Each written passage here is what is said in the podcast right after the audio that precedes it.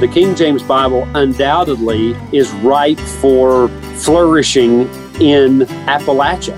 When you see people who have moved from Europe and they wanted to go to a rebellious land and they find themselves in Appalachia and they have in their hand what could amount to nothing short of a rebellious book, the two were perfectly married. And so we find a match made in Appalachia. From Tri State Bible College and the Appalachian Ministry Institute, this is the Level Paths Podcast. My name is Chris Weigel, and we're glad you've taken some time to join us. Have you ever picked up your Bible and thought, how did this text end up in my hands? Why am I reading the version that I'm reading? On this episode of the Level Paths podcast, Rex Howe and Dr. Matt Shamlin introduce us to Dr. Peter Gurry and Dr. Elijah Hixson. This is one of those discussions that will require the use of your thinking cap. The canonized text of the Bible is the inspired Word of God, made available through the quills and printing presses of man. How that works calls for an academic discussion, to say the least. But as always, Rex and Matt will unpack that for us, and by the end of the podcast, we'll have a better perspective on how we obtained our preferred copy of the Bible. Here's Rex. Welcome to the Level Paths podcast, where we were looking for the glory of God in clear view. Uh, we're coming to you from Appalachia, and we are at Tri State Bible College, located in South Point, Ohio, right where Kentucky, West Virginia come together along the Ohio. We have hills and valleys here. We think of that passage in Mark chapter 1, Isaiah 40, where the Lord wants to level hills and raise up valleys and smooth out rough places so that all flesh can see the glory of God. Well, I'm so excited about today. Two of my good friends are with us today. We have Dr. Peter Gurry, the assistant professor of New Testament at Phoenix Seminary. He's also the co director of Text and Canon Institute.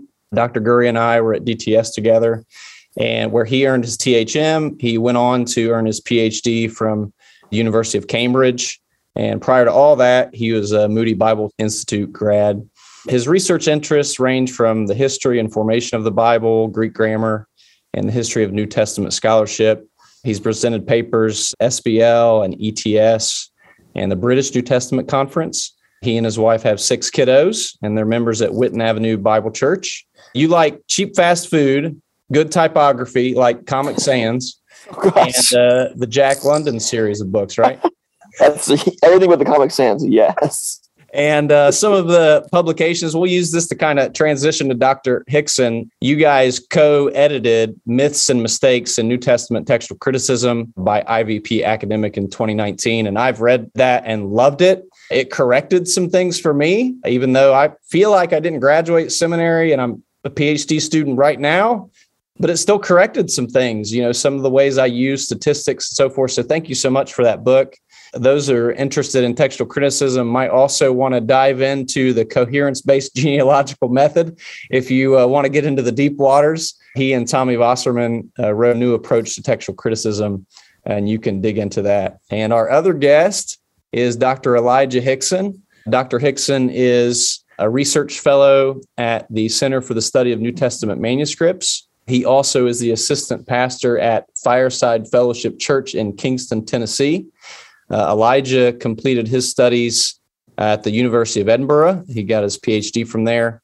He also served a little while at Tyndale House in Cambridge. You have some research interests here, Dr. Hixson, New Testament textual criticism, papyrology, early Christian theology, and Charles Haddon Spurgeon as well. I do. I have an icon of Spurgeon hanging up behind me he would be livid if he knew about it. I do have Spurgeon's uh, work on the Psalms on the shelf over here, but I don't have any of the other any of the other things. Uh, we're so thankful, Elijah, Peter. Thank you so much for joining us. We are just so excited uh, to talk uh, about our topic today, which is the Bible in Appalachia. We want to start from revelation to retail. Let's say I'm I'm at the local Walmart, or here in Appalachia, sometimes we say Walmarts and uh, I go to Walmart's and I I'm in the book section, and there's a Bible. There's a couple different Bibles maybe, and I start to ask a critical question of how did that Bible get on the shelf? Like, what was the journey of the Bible all the way back to its origin to that retail shelf? Can you guys take us through that? Well, God wrote it. first. And he wrote it through people, so such that it's God's book, but he used the personalities and writing styles of his people. The way that he did it is 100% his book, even though it has the personalities of, you know, Matthew and Mark and Luke and John and Paul and the prophets in the Old Testament. We can study it that way by looking at their personalities and their particular styles, but not to the degree that it eliminates God out of the picture. It's still all God's book. It comes down to us through the ages through copies because there weren't big uh, publishers and Xerox machines and everything else back then. So if you had a new copy of a book, you copied it out by hand or you hired somebody to do it for you. So that's how it comes down to us. I'm more familiar with the New Testament than the Old Testament. Uh, they are different systems, basically. We our New Testament and our Old Testament, how we got them, are not exactly the same. So you'd have to get an Old Testament person to tell you about that. But our, our New Testament came down from uh, mostly Christian copyists who copied the Bible. Dr. Gurry, would you add anything to that? Sure. Well, just if we want to get all the way to Walmart's, we got to go through maybe two other parts of the process. One is what we call canonizing the Bible. So recognizing which books belong and which ones do not. We have four gospels, not five, not three. The other big part of the process is translating the Bible. So I'm sure most do not read the Bible in Greek, Hebrew, or Aramaic, in which case they're reading the Bible in a translation. So from very early on, the Bible was translated into other languages. That continues all the way into the Middle Ages and then picks up steam again in the Reformation and has continued ever since. So if you pick up a Bible from Walmart today, you are getting a book that has gotten to you through the labor and sacrifice and scholarship of lots and lots of other people. That's helpful to think about the giving of the scripture from God to us through the Old Testament prophets and writers and authors, in the New Testament, the apostles and the prophets as well. And then the copying process, the canonization process, the translation process. And even in the translation process, we oftentimes, I do, maybe maybe you don't, but I often think of it only in an English speaking context. Although the Bible has been translated into many many languages, from the original languages to those other languages, so that many many people can read the scriptures and read God's message to us. Let's go back to the colonial era of America and uh, maybe Revolution War era. As churches are forming, as people are coming over, congregations are being established. What are the English Bible options, maybe the major ones that people could use? And tell us a little bit about each one of those. By the time of the Revolutionary War and the Declaration of Independence in 1776, you're basically looking at the King James Version, which by that point has is dominating American life. But if you want to go back before that and say, look at when the pilgrims come over on the Mayflower, then you're talking about the Geneva Bible, which before the King James, the Geneva Bible was the most popular English translation among Protestants. It was translated in 1560 by a group of Protestants who had fled England because of persecution there. They landed in Geneva, Switzerland, and were under the care of John Calvin. And they translated, retranslated the Bible from the original languages.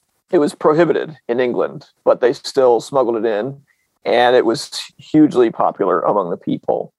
And in fact, it's one of the reasons why King James First wanted the King James, is because he did not like the Geneva Bible for various reasons we can get into. He is largely responsible for the King James Version. He's also largely responsible for it becoming very popular because one of the things you could do when you're the king in 1611 is you get to decide what books get printed and which ones don't. You can't just go print a book in England in, in the 17th century. You have to get permission to do it and he was the one who ultimately has the, the say and who who publishes what. So he gives his stamp of approval to the King James Version and basically says no more Geneva Bible. You know, I always tell people when we talk about the popularity of the King James Version, it was successful partly because it was a good translation, yes, but it was also popular because it had some help from the king himself. That then fast forward to America, and again, before the Revolutionary War, you've got the Geneva Bible coming over with pilgrims and then eventually the King James version is really becomes the Bible of America. So So let's dive in a little bit to the King James version. You know, Marvel movies love to give like a little origin story to their characters. Let's do a little bit of origin story for the King James version of the Bible. It starts when King James becomes King of England. He had been the King of Scotland, he becomes the King of England. And as he's moving south from, from Scotland to England, he, he's aware that he's got a problem on his hands. And that is the fact that the High Church, Church of England leadership does not like the Puritans. Okay. The Puritans are this group that wants to change the Church of England and do away with a lot of things that to them smacked of Roman Catholicism. And so he's got these two factions and he wants to try to bring them together. So his idea was to bring them together and try to get them to hash out their theological differences. And, and that would sort of pave the way then for his political plans. That doesn't happen. He does get them together at a place called Hampton Court, but they don't really agree on anything at that meeting. The one thing they do agree on that comes out of that meeting is they do agree on a new translation of the Bible. And that King James was very happy to get behind because, as I mentioned, the dominant English version of the time was the Geneva Bible, and he really didn't like it in large part because of its notes. It had all sorts of notes in the margin, sort of like our study Bibles today.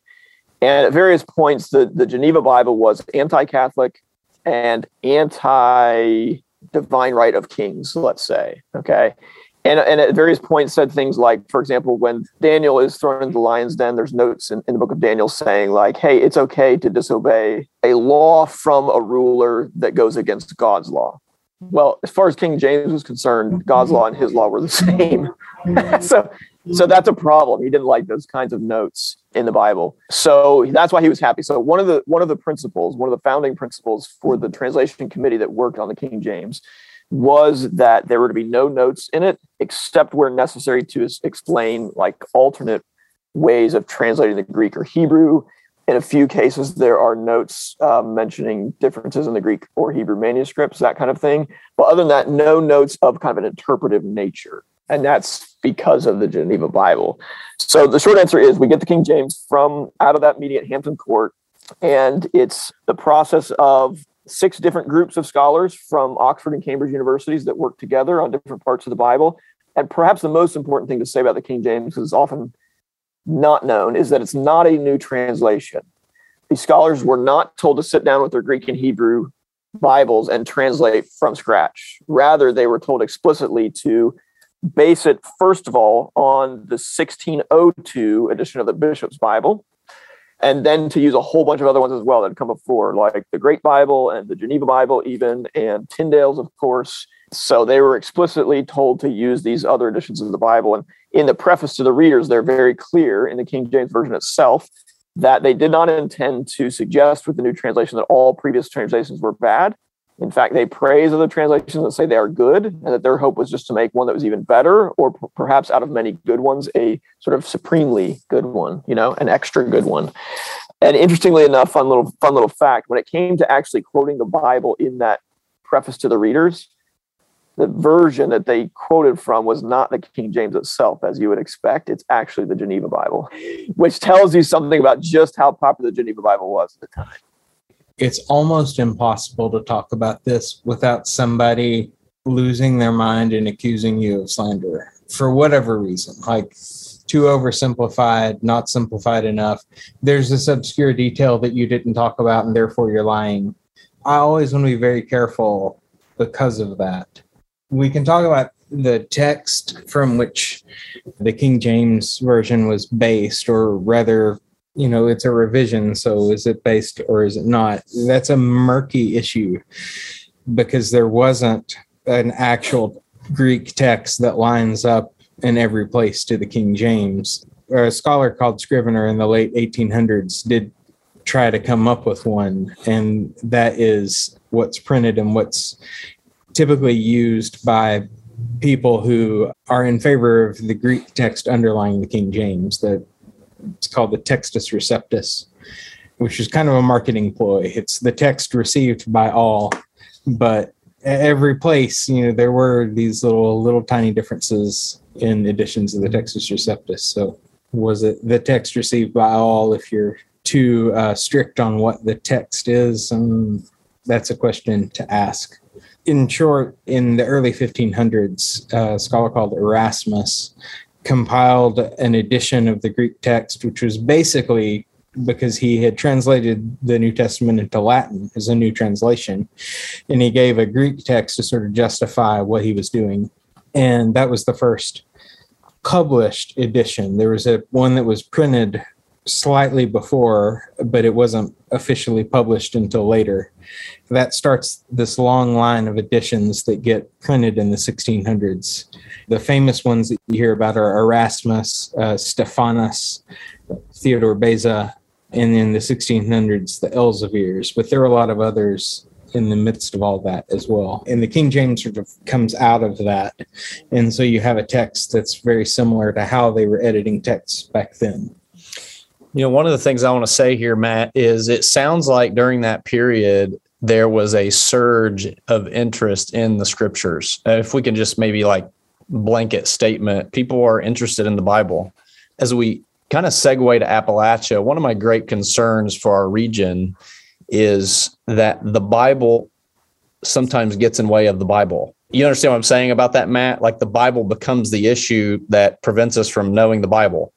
I was with a few members of my church, and we were at a local restaurant, and a guy from a church came up to us and talking, and he knew one of the men at the table, and he started to talk to us about King James onlyism at a level that I had never encountered before, even to the point of saying that if a person comes to faith in Christ under a preacher who was using a, a, Bible other than the King James Bible, then he's not saved. I had never encountered that. I've encountered people who were pretty mad about King James onlyism, but never to that extent. The development of the King James Bible undoubtedly changed the world. There's no question that the man behind the plow had the ability to do something that he couldn't do in the past, and that was read the Bible.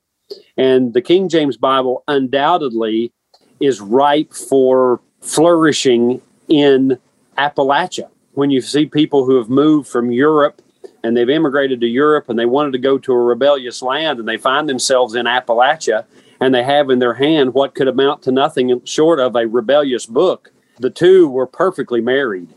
And so I think that we could see that develop. But you're exactly right, Rex. There's a sacred view of the King James Bible, that it is the one and only Bible. So you see this rebellious people in this rebellious book, and they come together in ultimately a rejection, possibly a rejection of the gospel, because the death, burial, and resurrection of Jesus Christ is the message of revelation to man, specific revelation to man.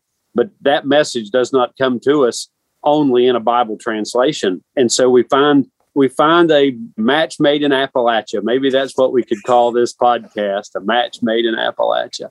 Guys, why is it that there was such flourishing? I know that we have the King of England who's now endorsing a Bible. It's the authorized version.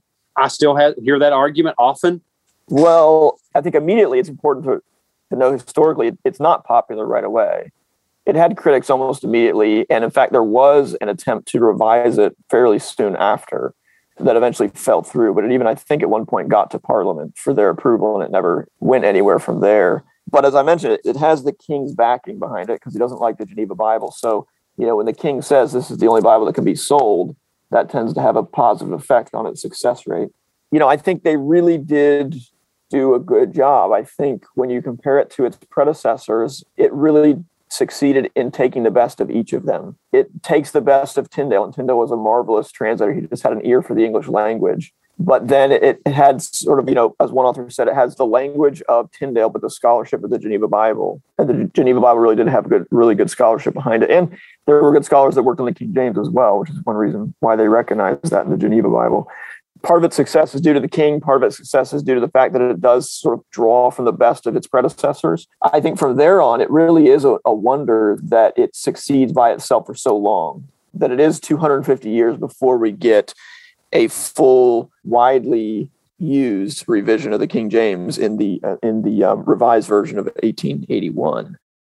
You mentioned that in the United States, it was the Bible. It's God's word of course it's going to be popular, especially if there's no other widely available translation out there. You know, God's word is living and active, it's powerful, it goes forth and uh, does what God wants it to accomplish. And if there's only one translation available, well, that's what God is using. Jesus says, My sheep hear my voice. And that's the accent that he had. The more options you have, the more forced you are, whether you want to or not, to care about the differences. So, you know, like people always want to ask me, what's the best translation? And, you know, in some ways, I could give you three or four that say they're all good. When I lived in England, we went to grocery store that was like a hole in the wall. I mean, it was like this, it was like the size of my office right now.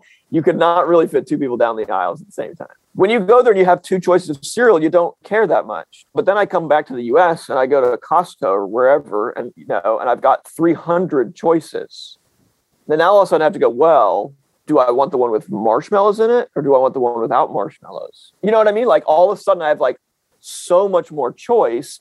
So the differences between them, I actually can elevate the significance of the differences between them more than they ought to be, precisely because I have more choice.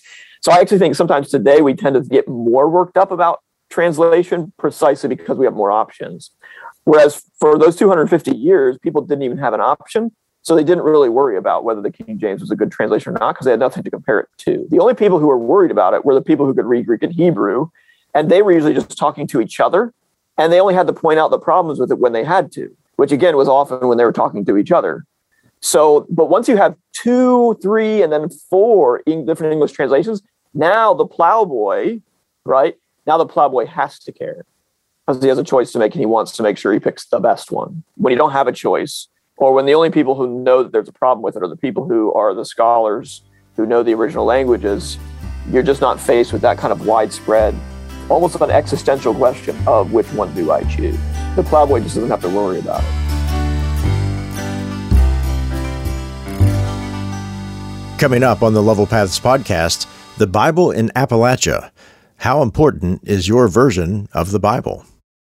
The Tri State Bible College Fall 2022 semester begins on Monday, August 29th. TSBC offers a variety of modalities, including residential classes, resident modular classes with Zoom integration, and distance education online. Generous donors to Tri State Bible College have made three new scholarships available the Bivocational Scholarship, the Philemon Scholarship for Loan Relief, and the Koinonia Scholarship for matching funds. Apply today at tsbc.edu.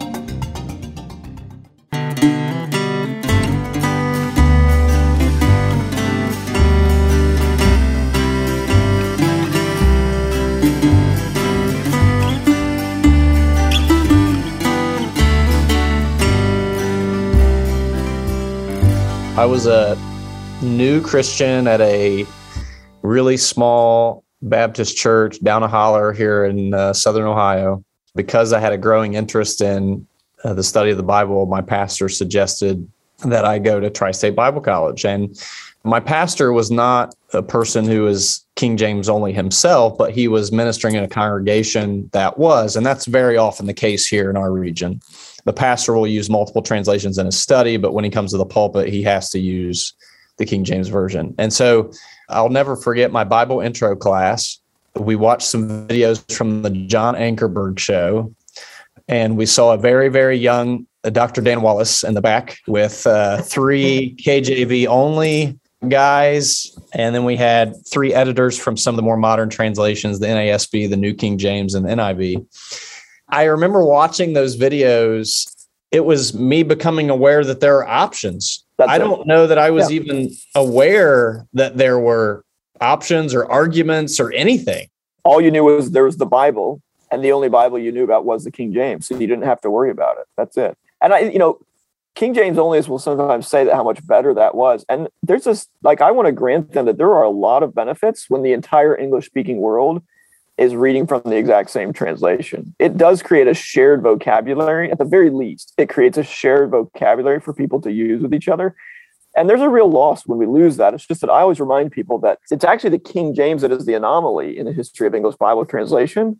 Those 250 years where it's the only option, that's the novelty. Because prior to that, for 100 years, there were options. You know, you have Tyndale's, and then you have Coverdale, you have Matthew, you have the Great Bible, the Taverner, the Geneva, and the Bishop's Bible, and then eventually the Douay-Rheims. Like you have options. Now, not everybody has options because of finances and availability, but at least conceptually, you have options. before the King James. And then again, starting in 1881 with the revised version, you started to have options again. It's a remarkable thing when you think about, you know, living in a time period where the Bible is a single translation and that's all people know. So let's contextualize this a little bit to Appalachia. How do you men speak to Christian leaders or pastors that you've encountered where they have to manage and lead in the context of people fighting about Bible translations? I remember one time when I was about 19 or 20, I was pulpit supply preaching the next town over, and I asked the pastor, you know, what translation do you use? Because that's, I always just bring whatever the pastor uses. He told me, well, if it ain't the King James, don't bother coming. So I brought the King James and I preached from the King James, and I've done that plenty of times since. In my own church, it's not an issue usually because what I tend to see is that people don't naturally doubt the Bible if they're Christians unless a King James person tells them that they need to. In my own church, it's not an issue. The only time it's been an issue was a few weeks ago. I had a church member asking about it because she had somebody telling her that she shouldn't be reading her NIV. And she was like, I understand this. I don't understand the King James, but I understand the NIV. And I wanted to make sure that I could really read this. And she was relieved. And I told her, yes, you, you can read that. That's God's word. Everybody else, when issues come up, the answer is sort of, well, of course, there's a, a little difference. It's a different translation why wouldn't there be a little difference? Or, well, yeah, of course there were manuscripts. Why wouldn't that be the case? I don't usually see that as a conflict within a church. I know that happens. I don't see it often. And maybe that's just where I'm at, and I'm not in a place where that happens often. I think you're right. I think we're maybe at a point where people have kind of picked their side, so to speak, and they fellowship along those lines. You know, that's their community conviction and so forth. So, would you say that it's beneficial for a congregation to choose a translation that they're going to use for their their congregation, their teaching, their Bible studies, or should everyone just kind of have freedom to use and throughout the ministries of the church? A lot of young people have the Bible app. So, should there be this congregationally designated translation? What are the pros and cons of the impact? Can I tell you a story from when I was in college? My roommate at the time, he uh, was kind of making fun of me because in college I used the New King James. That was the Bible version that my church used. And he was, oh, the you know New King James, but you're still on this King James. So we went to our, our Wednesday night Bible study at college, and he had his whatever it was back then, but he had a Bible on it. It was his turn to read, and the only version that was available was the one he had, and it was the 1901 ASV, which, if you've ever read it, has more these and thous than the King James at some at points. Um, it was funny to me because me with my old New King James, and he was reading something that sounded even more archaic. A pastor's definitely going to need to pick a Bible he's going to preach from consistently and then he probably needs to pick a translation that he's going to do whatever public readings the church does. It wouldn't be healthy to sort of pick and choose. Like, well, this week we're going to use the New King James. Next week we'll use the ESV because I like it better. And this, you know, that's just not helpful. I always recommend to for lay people that they have, if they're doing studying, they should try to compare a couple translations if they can, but they should have kind of what I call like a home base, a, a reference point translation. That's their main one that they memorize from, they read regularly that sort of becomes the rhythm of their Bible reading. That's my recommendation. Of course, that comes with pastoral wisdom. Like in the context there in Appalachia, if you're a pastor and it's going to cause a big stir if you switch from the King James, that's probably not a battle you need to pick, especially not in your your, your first year. do you know what I mean? Sort of like that and changing the music are two things you should never ever do in your first probably five years as a new pastor, right? You just have to you need to build some credibility with your people first before you do anything like that but if they can, you know, I think the New King James version is, is good. It's more, much more understandable to most people than the King James. So if you've got people who love the King James, that may be an easier move than something like to the ESV or NASB for folks. It takes pastoral wisdom like a lot of things, but I usually tend to recommend that people pick the most literal translation that's still understandable to them. So if some people, you know, brand new believer may find the ESV or NASB too hard to understand, then then pick up something that's not as literal and a bit easier to understand. I would caution with the pastoral wisdom when you're dealing with King James onlyism. Our Christian school has a lot of folks from various denominations, including some that would tend to be more KJV only. And the question when it came time for Bible memorization among our student body, what Bible translation should they memorize? And it had always been King James before. And some of the parents, especially of the younger students, came to the board and they said, you know, our children can't understand the King James. I thought of this earlier that the greatest attribute of the King James Bible early on was that the man behind the plow had the ability to read it. That's right. But it also became one of its biggest obstacles later on that the language of the King James Bible moved far past the average person reading it. Mm-hmm. And so, in my pastoral wisdom, I suggested that we use the New King James Bible. Well, we immediately had people leave our school. I thought that was an easy middle ground. Yeah. When you're dealing with King James only folks, it is King James only. And of course, it, it's the 1611 King James only in their view. And we know very good and well that that's not the case, but they don't know that. And so the depths of this issue, it's incredible. I noticed, guys, that as you were laying out the process of how we got our Bible from the autographs to the Walmarts, that one of the steps that you did not touch on that would be emphasized by our King James only folks is the preservation of the text. Why has there been this added step? Because often we hear when we think of preservation of the text, we're not saying that God has preserved his text by the multitude of copies and manuscripts, but God has preserved his text through the Textus Receptus. Why is that a problem? Larry Hurtado told me once, said, I believe that Christianity is a historical faith. And what I mean by that is there are things that really happened in history.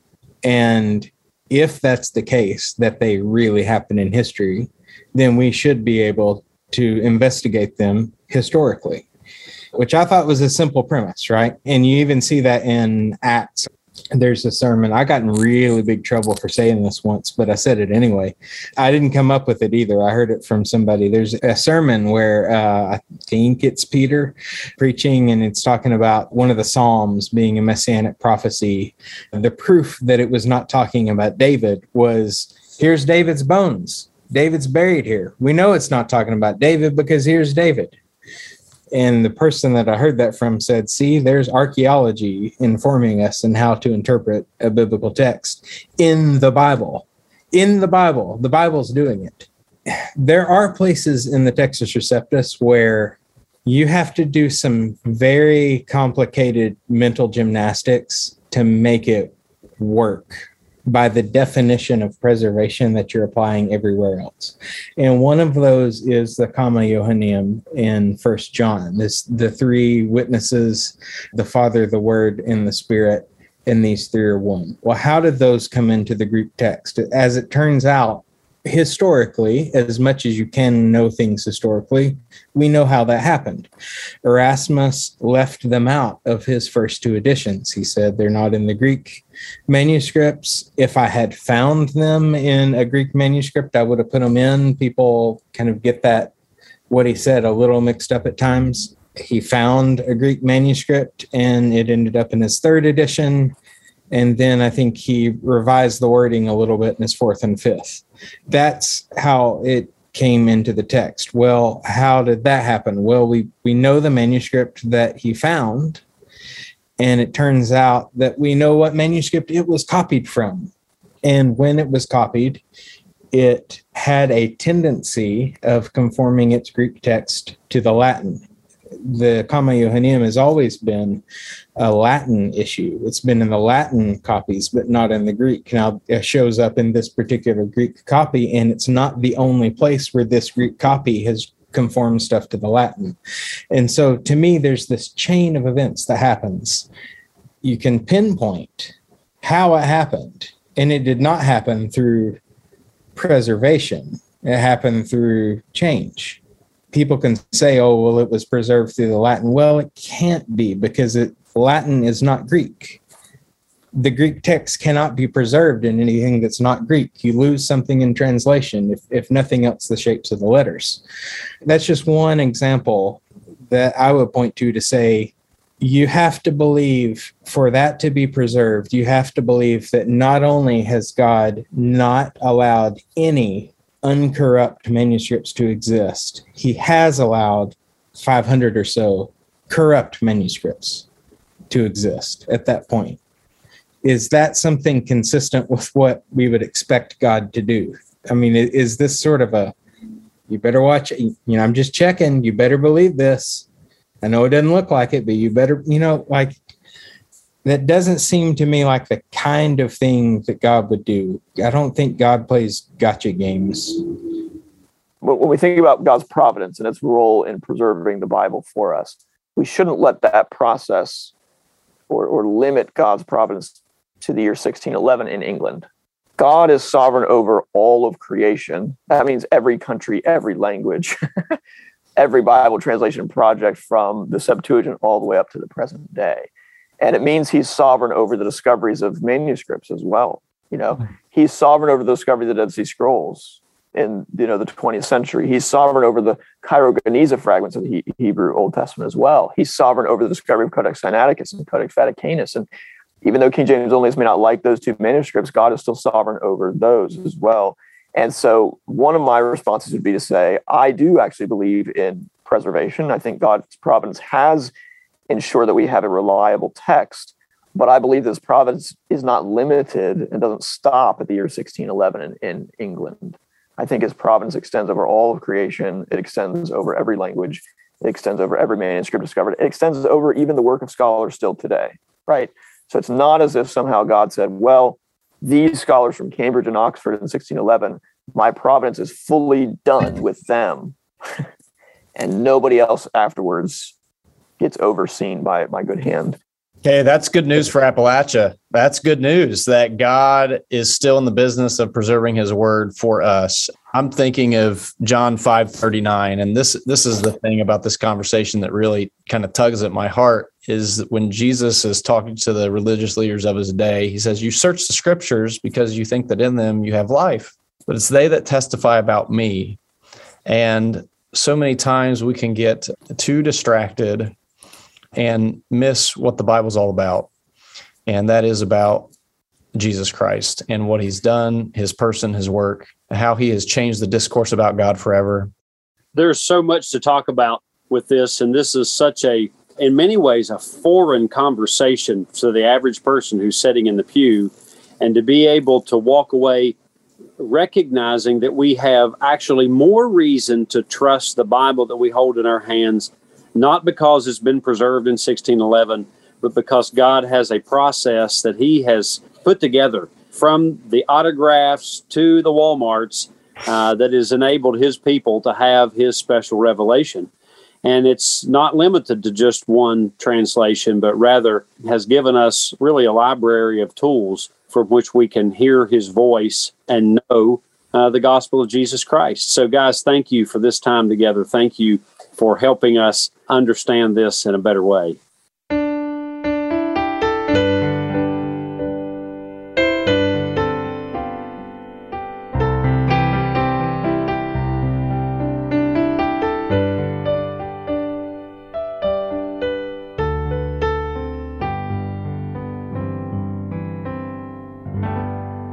It's a good reminder to hear that God's provision for His Word didn't come to an end back in 1611.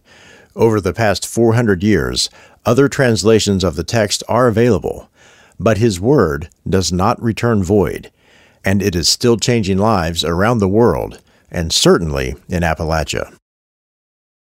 Tri State Bible College and the Appalachian Ministry Institute exist as a resource, and no matter what need you may have, Rex Howe and Dr. Matt Shamblin want you to reach out to them today. Rex Howe is the president of Tri State Bible College, and you can contact him by email at rex.howe at tsbc.edu. That's rex.howe at tsbc.edu.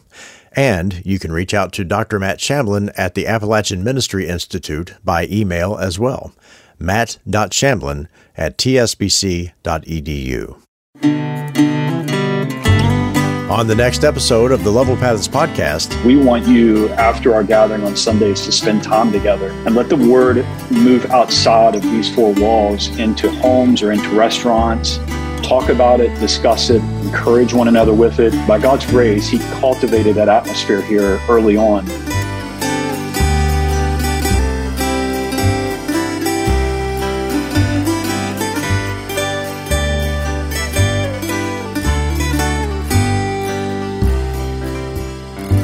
The Level Paths podcast is an outreach of Tri State Bible College and the Appalachian Ministry Institute.